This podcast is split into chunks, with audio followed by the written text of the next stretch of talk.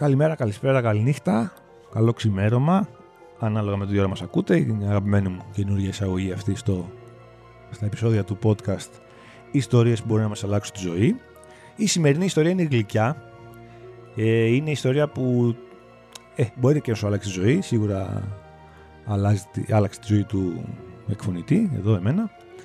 Ε, ο τίτλος της είναι «Η μέρα που έγινα για πρώτη φορά μπαμπάς», το οποίο είναι και λίγο... Α, ο Βασίλης μου εδώ συγκινήθηκε λίγο. Ε, η οποία είναι λίγο, μια, λίγο, υπάρχει μια, είναι λίγο περιττός ο τίτλος. Είναι η μέρα που έγινα μπαμπάς. Τώρα για πρώτη φορά, ναι, δεν έχει τόση σημασία. Είναι μια κομβική ημέρα στη ζωή των ανθρώπων που αποφασίζουν να κάνουν παιδιά και τα θέλουν και εμείς στηρίζουμε απόλυτα και όλους όσους δεν θέλουν να κάνουν παιδί και τους σφίγγουμε και το χέρι. Ε, είναι η μια γλυκιά ιστορία και είναι και λίγο επίκαιρη γιατί ε, από την ώρα που γράφω το, αυτό το podcast εντός 15 max ημερών θα γίνω και για δεύτερη φορά μπαμπάς. Οπότε πάμε να πιάσουμε λίγο την πρώτη. Είμαστε οριακά πριν την πρώτη καραντίνα, οριακά πριν καταλάβουμε τι έχει έρθει να κάνει ο COVID στη ζωούλα μας. Είμαστε Φλεβάρι του 20 όταν η γυναίκα μου Λίλα έκανε ένα τεστ εγκυμοσύνης γιατί υπήρχαν προφανείς ε, λόγοι και βγήκε θετικό. Είναι λίγο πριν κλειστούμε όλοι σπίτια μας. Ακόμα δηλαδή είμαστε στη φάση που περιμένουμε το πρώτο κούσμα στην Ελλάδα. Νομίζουμε ότι είναι κάτι λίγο έξω από εμάς θα τη γλιτώσουμε, που να ξέραμε. Ε, επικρατεί ένας ενθουσιασμός γιατί το θέλαμε, το προσπαθούσαμε για κάποιους μήνες, όχι πάρα πολύ καιρό, οπότε ήμασταν αρκετά τυχεροί που ήρθε νωρίς. Ε, μετά υπάρχει ένα, μια γλυκιά ε, μυστικοπάθεια, τύπου να το πούμε στους δικούς μας, ναι, αλλά όχι και σε πολλούς φίλους και κάτσε να περάσει ένα τρίμηνο, γιατί ξέρετε ότι πολλά συμβαίνουν και σε μια εγκυμοσύνη και τα πάντα είναι ανοιχτά. Ο, όπως μας είχε πει και ο γιατρός, φοβερά ψύχρεμος ε, της Λίλας, ότι στις εγκυμοσύνες μπορεί να πάνε όλα στραβά ανα πάσα στιγμή και να μην φταίει και τίποτα. Οπότε να είμαστε alert. Ευτυχώς πήγαν όλα καλά. Τέλος πάντων, είμαστε Φλεβάρι που μαθαίνουμε το νέο του 20. Ε, Βασίλη μου, καταλαβαίνεις τώρα ότι όλες οι συζητήσεις που έχεις κάνει και εσύ, είχα κάνει και εγώ, κάνουν όλοι οι άνθρωποι για το αν είναι έτοιμοι να γίνουν μπαμπάδες, πώς θα είναι άμα γίνουν μπαμπάδες, πώς θα είναι να αποκτήσουν παιδί κτλ. Είναι μάτε, αν δεν είσαι και δεν το έχεις ζήσει. Και είναι μάτε και ακόμα πιο επικίνδυνες αν νομίζεις ότι επειδή έχεις ανήψια, όπως εγώ καλή ώρα είχα δύο ανήψια, που τα είδα να μεγαλώνουν ήμουν πολύ κοντά τέλος πάντων, ε, ότι κάτι ψιλοξέρει. Δεν ισχύει αυτό, Βασίλη μου. Αυτό που βλέπεις εσύ από τα νύχια σου είναι μια ωραία γυαλισμένη ώρα, ας πούμε, από τη ζωούλα τους και οι γονείς τους ε, έχουν άλλες 23 ώρες μες στη μέρα που δεν θέλω να δυσκολεύονται. Που είναι μια δύσκολη υπόθεση το πέντε παιδί μου, αλλά δεν ήρθαμε να συζητήσουμε αυτό. Ήρθαμε να συζητήσουμε τη μέρα που εγώ είδα πρώτη φορά την κόρη μου και όλη την ιστορία από πίσω. Ε, Φοβερά κλεισέ λοιπόν για το πώς να γίνει μπαμπά, δεν το ξέρεις. Φτάνουμε, κάνουμε ένα fast forward 9 μήνες, καραντινάρα, πρώτο κύμα, ανοίγει το καλοκαίρι. Πάμε, θυμάμαι, κάτι κουτσοδιακοπές με τη γυναίκα μου με 6-7 μήνων έγκυο στο ναύπλιο για να μην μπούμε σε καράβι, για να μην πάμε πολύ μακριά, για να πάμε κάπου για να μην ε, να αφήσουμε την Αθήνα. Είναι μια πολύ, πολύ γλυκιά περίοδος, δεν την πω εκατό φορέ τη λέξη τη γλυκιά, γιατί μας λείπει πάρα πολύ η γάτα μας, την οποία έχουμε αφήσει στη γιατρό μας να την προσέχει τις πέντε μέρες που λείπαμε. Είμαστε τόσο γραφικοί και οι δύο, που το πρώτο βράδυ στον άφλιο είμαστε σε φάση να γυρίσουμε δύο μέρες νωρίτερα, να δούμε το γατάκι μας. Ναι. Έτοιμοι για γονείς, θα λέγαμε, ναι, γραφικοί. Ε, οπότε ακόμα και αυτές οι διακοπές είχαν τη, τον τόνο έτσι, της, ε, της εγκυμοσύνης και όλα αυτά. Μετά τις διακοπές, όπως θυμάσαι πολύ καλά, Βασίλη μου, δεύτερη καραντινάρα, η οποία όπως εμείς πλησιάζουμε προς τον Οκτώβριο που θα γεννούσαμε, έχει αρχίσει και εντείνεται. Ανεβαίνουν τα κρούσματα. Βέβαια, τώρα μιλάμε για κρούσματα ψηλοαστεία σε σχέση με το τι είδαμε μετά. Έτσι, μιλάγαμε για κάνα πενιντάρι κατοστάρι και πανικό. Άντι χιλιάρικο, ούτε καν. Ε, αν θυμάμαι καλά, τον Νοέμβριο έχει γίνει μια φοβερή έκρηξη κρουσμάτων. Τέλος πάντων, είμαστε ακόμα στον Οκτώβριο του 10, του 20, συγγνώμη. Ε, η Λίλα κλείνει τους 9 μήνες εγκυμοσύνης. το, τα νερά δεν σπάνε, το μωρό δεν φαίνεται να κατεβαίνει. Οπότε πάμε στο γιατρό και κλείνουμε ραντεβού. Το οποίο ήταν πολύ καλό σενάριο για μένα. Ε, που μόλις μέσα στο 20 είχα αρχίσει να οδηγώ, να το κρατήσουμε αυτό για άλλο επεισόδιο. Ναι, οδήγησα στα 37 μου με δίπλωμα από τα 20. Ναι, ναι, ναι υπέροχος. Αν δεν κάναμε παιδί, πιθανότατα δεν οδηγούσα ακόμα. Ε, καλό σενάριο γιατί πάντα έχεις τον εφιάλτη, θα σπάσει τα νερά, θα είναι ξημερώματα, πώς θα πάρεις το αμάξι, να γίνει καμιά μαλακή, να τρακάρεις πουθενά, θα γίνει η γυναίκα σου. Όλα αυτά. Οπότε πάμε για ραντεβού με τον γιατρό και μας λέει ο γιατρός, πάμε Δευτέρα, θυμάμαι, 26 του μήνα και μας λέει: Ωραία, ή αύριο πρωί, ελάτε 7 η ώρα, ή Τετάρτη αργία, 28, 28 ή, ή Πέμπτη 29. Και ουσιαστικά εκεί, ναι, όσο και αγχωτικό και αν είναι, θε να διαλέξει το πιο γρήγορο. Οπότε διάλεξαμε την επόμενη μέρα. 7 ώρα λοιπόν το πρωί δεν σπάσαν τα νερά το βράδυ, ούτε εκείνο το βράδυ. 7 η ώρα το πρωί λοιπόν τη 27η Οκτωβρίου πάμε στο Ιασό. Συναντιόμαστε στο πάρκινγκ. Άκου εδώ Βασίλη, φοβερή ιστορία. Με τη φίλη τη Λίλα, την Αμέρσα, με αυτό το υπέροχο όνομα, και τον άντρα τη, τον Γιώργο, οι οποίοι γεννάνε την ίδια μέρα. Συναντιόμαστε για να μπούμε μαζί, να γεννήσουν μαζί δύο πάρα, πάρα πολύ καλές φίλες. Τρομερό. Το ξέραμε τις τελευταίες μέρες, ναι. Τις τελευταίες εβδομάδες ότι πάμε για εκεί. Οπότε δεν το κανονίσαμε ακριβώς, αλλά ξέρω, μία στις πόσες να συμβεί αυτό. Μπαίνουμε, θυμάμαι, ήταν λίγο εκεί, είχε λίγο ψυχρίτσα. Κάνουμε τη χαρτούρα την πρώτη. Μας στέλνουν εμάς τους συζύγους έξω για τεστ COVID επιγόντως, ξέρω εγώ, γιατί από τα καλά της καραντίνας και της πανδημίας είναι ότι στα νοσοκομεία, τουλάχιστον στο Διασό, επιτρεπόταν μόνο ένας συνοδός. Οπότε αυτός θα έπρεπε να είναι ένας συγκεκριμένος, όχι σήμερα εγώ, αύριο εσύ. Ένας συγκεκριμένος, με το τεστάκι του, όλα καλά. Είναι το πρώτο τεστ που κάνω στο στόμα, από το στόμα. Τότε είχα κάνει 4-5 από τη μύτη και δεν ήταν τόσο διαδομένα τα τεστ. Χάλια, πήγα να κάνω με το. Με πιάνει ένα άγχος τύπου ότι άμα βγει θετικό, ρε φίλε. Ότι τι τώρα. Ότι θα το δω από φωτογραφίες το παιδάκι μου, τι μαλακία είναι αυτή. Ευτυχώς γίνει αρνητικό και του Γιώργου, του συζύγου της Αμέρσα. Παίρνουν τα κορίτσια μας εκεί για τις πρώτες εξετάσεις κτλ. κτλ, κτλ. Και αρχίσει εκεί και καταλαβαίνεις λίγο το μηχανισμό. Εγώ για αρκετή ώρα τον Γιώργο μαζί μου, είναι στο ισόγειο ας πούμε, του, του στο υπόγειο βασικά, όπου η φάση είναι νοσηλευτές, γραφείο, ταμείες εκεί του, του καταστήματος, οι μπαμπάδες που οι, οι μελλοντικοί μπαμπάδε, που οι σύζυγοι τους έχουν μπει ήδη για τις πρόσεξε μέσα κτλ. Ε, Παίρνεις χαρτάκι και καταλαβαίνεις το σύστημα είναι το εξής. Κάθεσαι, περιμένεις, μιλάς και λένε το νούμερο 147, μπορεί να λένε και όνομα, δεν θυμάμαι, να περάσει, πώς το λέγανε, στην... Ε, πώς το λέγανε εσύ,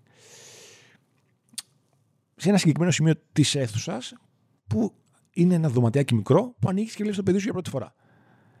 Δηλαδή, με το που ακούς αυτό, καταλαβαίνεις πρώτον ότι η γυναίκα σου γέννησε και ότι πας περιμένεις σε αυτή την πόρτα και ανοίγει η πόρτα και είναι μια νοσηλεύτρια που τζίνει και ένα χαρτζηλίκι, γιατί χωρίς λόγο, και σου δείχνει το παιδί σου για πρώτη φορά. Οπότε εγώ από πολύ νωρίς καταλαβαίνω το μηχανισμό. Βλέπω άλλους μπαμπάδες να πάνε εκεί να. ήταν από τα ξημερώματα, άνθρωποι ήταν πολλοί. Να παθαίνουν την πλάκα της να βγαίνουν κλαμμένοι. Αυτό σε πιάνει λίγο ένα. Ότι ξέρεις, σε λίγες ώρες, σε αυτή την πόρτα, θα δω το παιδί μου. Το προ... Εντάξει, τώρα που θα ξαναπάμε μπορεί να μου είναι λίγο πιο ελαφρύ. Ε, μου ήταν πολύ βάρη, πολύ συγκινη... συγκινησιακό το πράγμα, ρε παιδί μου. Ε...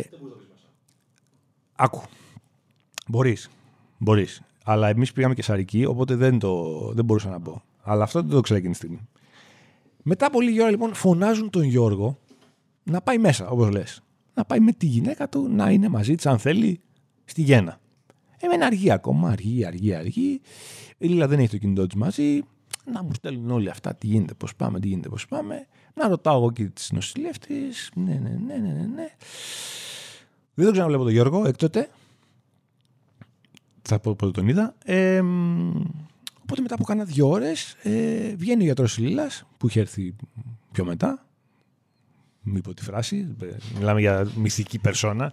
Μυθική περσόνα. Και μου λέει, έλα μέσα. Πάω μέσα λοιπόν έτοιμος να δω χοντρά πράγματα, έτοιμος να πάμε για τη φάση και βλέπω τη Λίλα σε ένα δωματιάκι εκεί καλωδιωμένη, με όλα τα. Εκεί, ναι, τέλος πάντων, σε πολύ ψύχρεμη κατάσταση. Λέω, καλά σε βλέπω, τι έχουμε, τίποτα. Μου λέει, δεν κατεβαίνει το μωρό.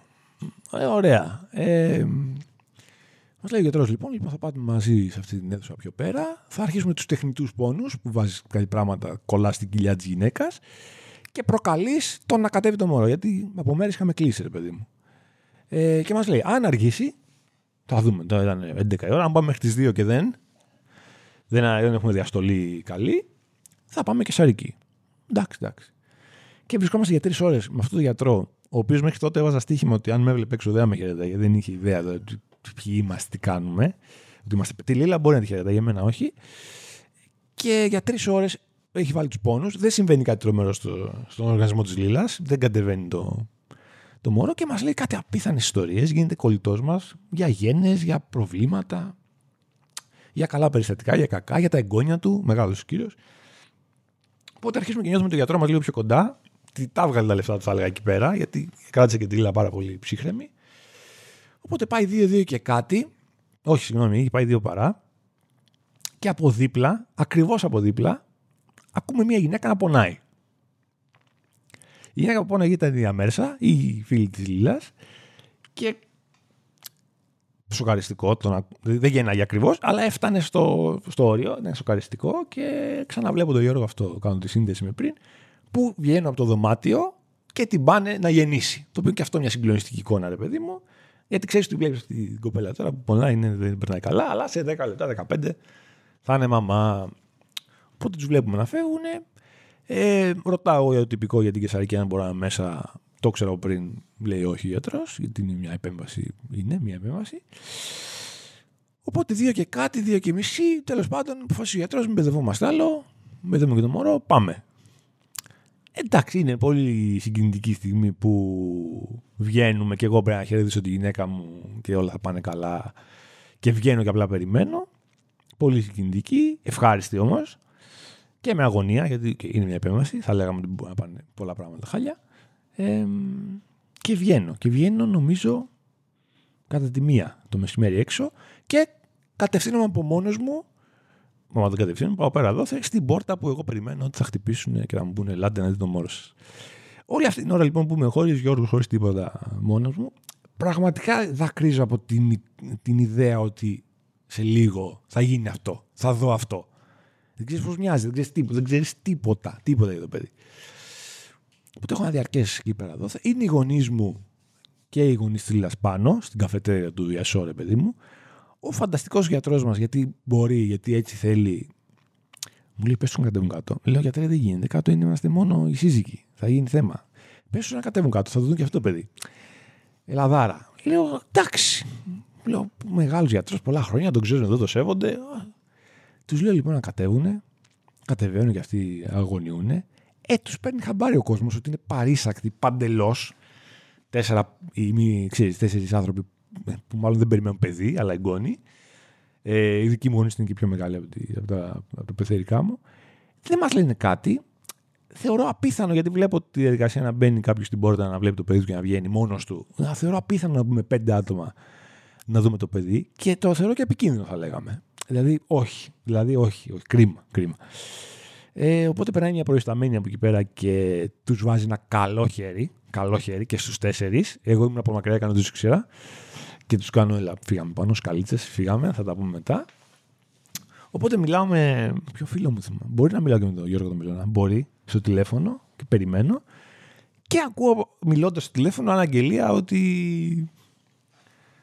Νομίζω, δεν θυμάμαι το όνομα ή τώρα ή τον αριθμό, ότι να περάσει στη, στην αίθουσα που δεν θυμάμαι πώς λέγεται. Αφήξω. Κάτι, κάτι πολύ γραφικό. Κά, κάτι γραφικό τέτοιο ήταν όμως. Κάτι τέτοιο. Και ρε φίλε, πάω εκεί οι γονείς έχουν ανέβει και έχουν ξανακατέβει στη ζούλα. Και απλά κάθονται σε καρεκλίτσες, σου λέει: Δεν θα μπω μέσα, δεν προκαλέσω, αλλά άσε με να είμαι κοντά, να δω, να δω εσένα να μπαίνεις τουλάχιστον. Που μιλάμε ένα φίλο μου, μάλλον με τον Γιώργο. Άλλο Γιώργο. Και, και του λέω: Κάτσε σε κλείνω, γιατί μάλλον μου φωνάξει να δω το παιδί μου. Το θυμάμαι σαν τώρα. Και είμαι σε φάση έτοιμος να συντριβώ, ρε παιδί. Να μπω μέσα να, να, να πέσω κάτω να δω το παιδί μου, την κόρη μου. Ε, οπότε ανοίγει η πόρτα μετά από αρκετή ώρα. Είναι μια κυρία που, που έχει ένα χαρτί στο οποίο έχει ένα αποτύπωμα της πατούσας του παιδιού. Αυτό ήθελε να γίνεται, σαν υπογραφή τύπου. Και πριν μου τη δείξει που είναι μέσα σε ένα μικρό σκεύος, να το πω, σαν σκεύος και περιμένει το μωρό, ε, αφού το έχουν καθαρίσει, Ε, μου λέει, έχετε κάνει μια κόρη που είναι τόσα εκατοστά, ναι, ναι, ναι, μοντέλο, κάτι χαζομάρι. Λέω, ωραία, φανταστικά. Της βάζω ένα πεντάριο, εκατοστάριο, δεν θυμάμαι, δεν, δεν ξέρω. Χωρίς λόγο, η κυρία δεν, δεν έκανε τίποτα για τη γέννα, αλλά να είναι καλά η γυναίκα. Ήταν πολύ πρόσχαρη. Και βλέπω το μωρό. και εκεί που είμαι σε φάση που νόμιζα ότι κλάματα, ιστορίες και αυτά, σκάω σε κάτι γέλια ε, νευρικό, με πιάνει νευρικό πάνω από το μωρό, με κοιτάει καλά-καλά, είναι νοσοκόμα. Εντάξει, θα το ξαναδεί, φαντάζομαι η κυρία. Γιατί δεν πιστεύεις ότι είναι αυτό το πράγμα που βλέπεις παιδί σου; Δεν, δεν μπορεί να το πιστέψεις. Ε, για κάποιο λόγο το παιδί μου, θα σου δείξω μετά φωτογραφία, Βασίλη μου, ε, μου μοιάζει συγκλονιστικά, το οποίο είναι μέτρια εικόνα, μου μοιάζει συγκλονιστικά ένα κοριτσάκι γλυκούλι να μου μοιάζει, κομμένο το κεφάλι. Ήταν τρομερά αστείο όλο αυτό ρε παιδί μου που ζούσαμε εκείνη τη στιγμή που ζούσα. Κλειστή η πόρτα, οι γονείς δεν βλέπανε αντιδράσεις και τέτοια.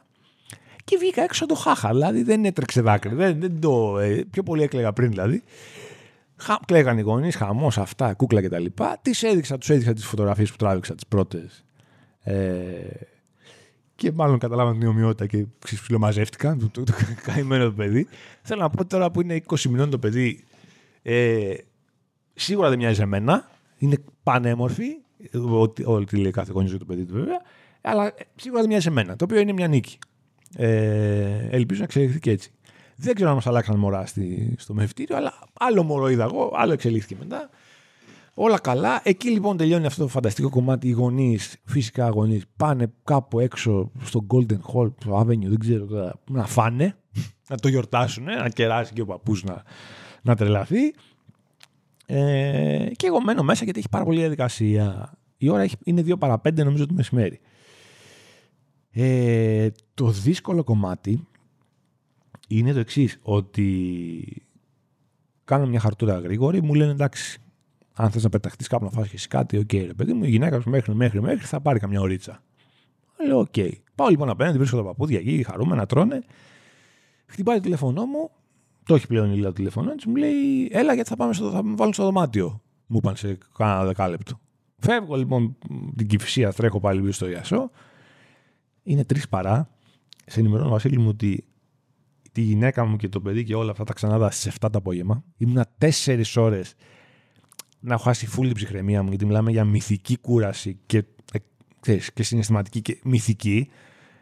Θα μου πεις τώρα, κάνω παρένθεση, δεν μπορεί να πάει να πει σε καμία γυναίκα που έχει γεννήσει ότι είσαι πιο κουρασμένος. Όχι πιο κουρασμένος, ότι είσαι κουρασμένος γενικά. Δεν μπορεί να το πεις. Δεν επιτρέπεται, ρε παιδί, με ντροπή. Ομολογώ που τα λέμε μεταξύ μας και όσοι μας ακούνε, ότι ε, νομίζω ότι ήταν η πιο κουραστική μέρα της ζωής μου. Δεν συγκρινώ, δεν συγκρινώ, αλλά κάνει εγχείρηση ολόκληρη. Δεν το συζητάμε, καμία σχέση. Αλλά ήταν. και δεν μπορεί να το πεις πουθενά. Δεν μπορεί να το πεις πουθενά γιατί θα φας ξύλο. Η πιο κουραστική μέρα της ζωής μου. Βγαίνει τι 7, από τις 6 και μετά είμαι εγώ έξαλλος, πάω στου προσταμένου. Λέω, πείτε μου αν συμβαίνει κάποιο πρόβλημα, τι γίνεται από τις 3 περιμένω. Όχι, όλα καλά. Περιμένουμε να διάσει ένα δωμάτιο. Δεν ξέρω. Κυλίλα κομμάτια. Τέλος πάντων, ανεβαίνουμε, τη βλέπουμε, μεταφέρουν και τη μικρή ξανά. Ε, ήταν σαν ένας μικρός νίτζα εκεί, ντυμένη στα άσπρα. Ε, το πρώτο βράδυ καταλαβαίνεις, δεν μπορείς να συλλάβεις δηλαδή, είναι μπαμπάς, ούτε τώρα το έχω συλλάβει. Είναι μια διαδικασία, ένα process που λέμε, που λέγανε και Sixers. Ε, η γυναίκα μου πονάει, είμαι εκεί, ε, σκέφτομαι μήπως πρέπει να πεταχτώ μέχρι το σπίτι, τότε μέναμε στο Παγκράτη βέβαια, ήταν μια απόσταση, και να γυρίσω να κοιμηθώ μαζί της. Δεν ήθελα να την αφήσω την ώρα που πόναγε, δεν ήξερε τι πρέπει να γίνει. Έμεινα εκεί τέλος μέχρι τις 6 σε μια καρέκλα δίπλα της. Εκείνη πρέπει να κοιμήθηκε ξέρω, μισή ώρα συνολικά. Εγώ ξέρω εγώ, δεν ξέρω πόσο, λιγότερο. Ε, παίρνω το αμάξι στις 6 το πρωί και κάνω την πιο επικίνδυνη διαδρομή που έχω κάνει ever, δηλαδή η Ασόπα Κράτη, όντας χίλιες φορές να ήμουν μεθυσμένος δηλαδή, παρά αυτό. Ήμουνα, κλείνω τα μάτια μου, δεν ξέρω πώς έφτασα. Στο πάρκινγκ στο Παγκράτη, το οποίο είναι αστείο τώρα, ναι, πρέπει να βρήκα τον μπροστινό, τον πισινό, τέλος πάντων, πήγαμε δύσκολα. Ε, ωραίο γλυκό πάλι το συνέστημα το πρωί το επόμενο να ξυπνάς και να βλέπεις πάνω εδώ το παιδί μου. Είναι κάτι ξέρεις, μεγαλύτερο από σένα, δεν μπορεί να το συλλάβεις. Είναι περίεργο και αστείο. Και τη γυναίκα μου φυσικά, ε, άλλη μόνο. Ε, και όλο αυτό που μένει από την. Ε, που γίνεται αυτόματα, γιατί όντως το να καταλάβεις πώς αλλάζει η ζωή σου είναι πάρα πολύ δύσκολο και πάρα πολύ χρονοβόρο. Αλλάζει τρομακτικά η ζωή σου Θυμάμαι όταν ήταν ηλέγγυο και μιλάγαμε με τον αδερφό μου και τη γυναίκα του που είχαν ήδη δύο παιδιά, ήταν σε φάση ότι. Παιδιά, κάτι σινεμαδάκια. Κάτι συναυλιούλες τώρα, κάτι τέτοια. Κάτι μπαλίτσες, κάτι αυτά. Ξεχάστε τα. Και λέγαμε, τι λένε μόνο αυτό. Τι μίζερη είναι αυτή τώρα. Πού τους βρήκαμε. Εμείς το κάνουμε. Έτσι είναι. Έτσι είναι. Ξεχάστε τα. Ε, έτσι είναι δυστυχώς ή ευτυχώς.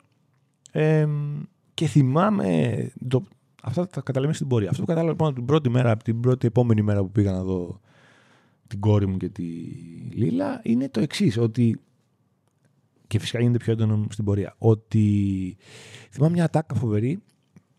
Κάποτε είχα μια εκπομπή που έκανε κάτι συνεντεύξεις στο ραδιόφωνο. Είχα καλεσμένο έναν ηθοποιό, τον Λεωνίδα Κακούρη, ο οποίος μετά έγινε γνωστός στο Ψάρε Μέλισσες. Πολύ καλός ηθοποιός στο θέατρο. Ο οποίος, από το μόνο που θυμάμαι τη συνέντευξη είναι ότι κάτι είχαν πιάσει την κουβέντα με τα παιδιά του και τα λοιπά και μου είχε πει ότι με το που έρχονται τα παιδιά, τώρα και ένα τύπο που είναι ηθοποιός, ε, που έχει ζήσει ξέρεις, λίγο προβολή και τέτοια, μετά σε πολύ περισσότερο από ό,τι το είπαμε, φοβερό, ότι έρχονται τα παιδιά και γίνεται, γίνεσαι ένα κλάσμα, μπαίνει κάτι από κάτω σου και διαιρείσαι επί 500, δεν υπάρχεις. Δεν υπάρχεις. Φίλε, πάνε ηθοποιό, πρωθυπουργός, ε, celebrity, τίποτα. Δεν υπάρχεις τίποτα. τίποτα, τίποτα. Μπαίνεις σε τρίτη, τέταρτη, όγδοη μοίρα. Αυτό το καταλαβαίνεις πάρα πολύ νωρίς. Το κατάλαβα πάρα πολύ νωρίς. Τώρα με το δεύτερο που είναι καθοδόν, θεωρώ ότι θα είναι έτσι και ακόμα περισσότερο.